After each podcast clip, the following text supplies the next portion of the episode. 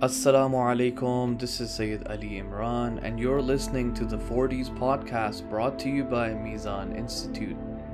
This is episode 58 Being Thankful with the Heart and the Tongue.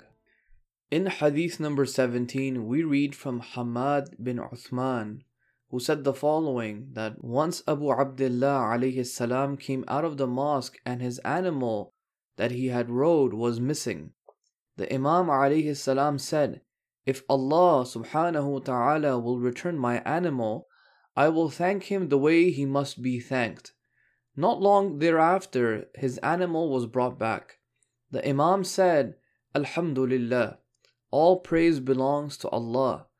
Someone then asked, May Allah keep my soul in service for your cause. Did you not say that I will thank Allah the way He must be thanked? The Imam said, Did you not hear me saying, Alhamdulillah, all praise belongs to Allah? This narration is very interesting. It tells us that the best way to thank Allah subhanahu wa ta'ala is by saying Alhamdulillah.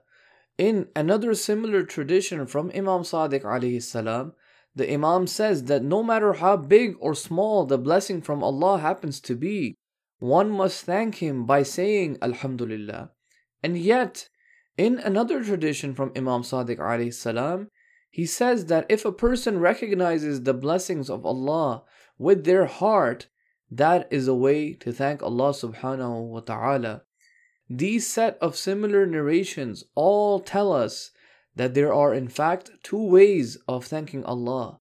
One that is to be done verbally and one that is to be done with the heart, meaning the verbal thanks should not just be a mere utterance on the tongue Rather, when it is uttered, it should come with a recognition by the person.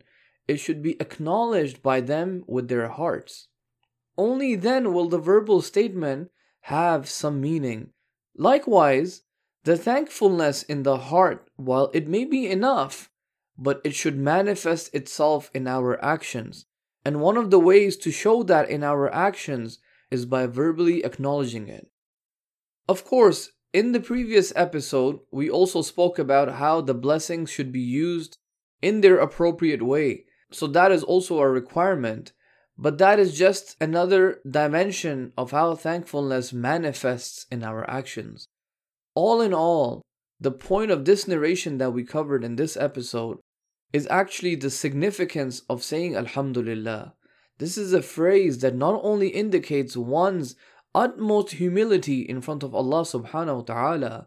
But in fact, saying this statement on its own also has its own specific rewards.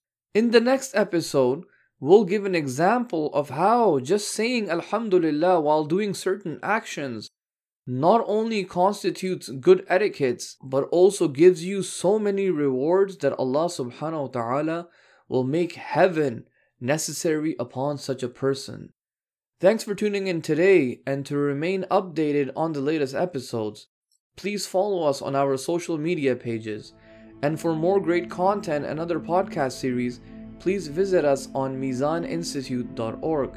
Wassalamu alaikum wa rahmatullahi wa barakatuh.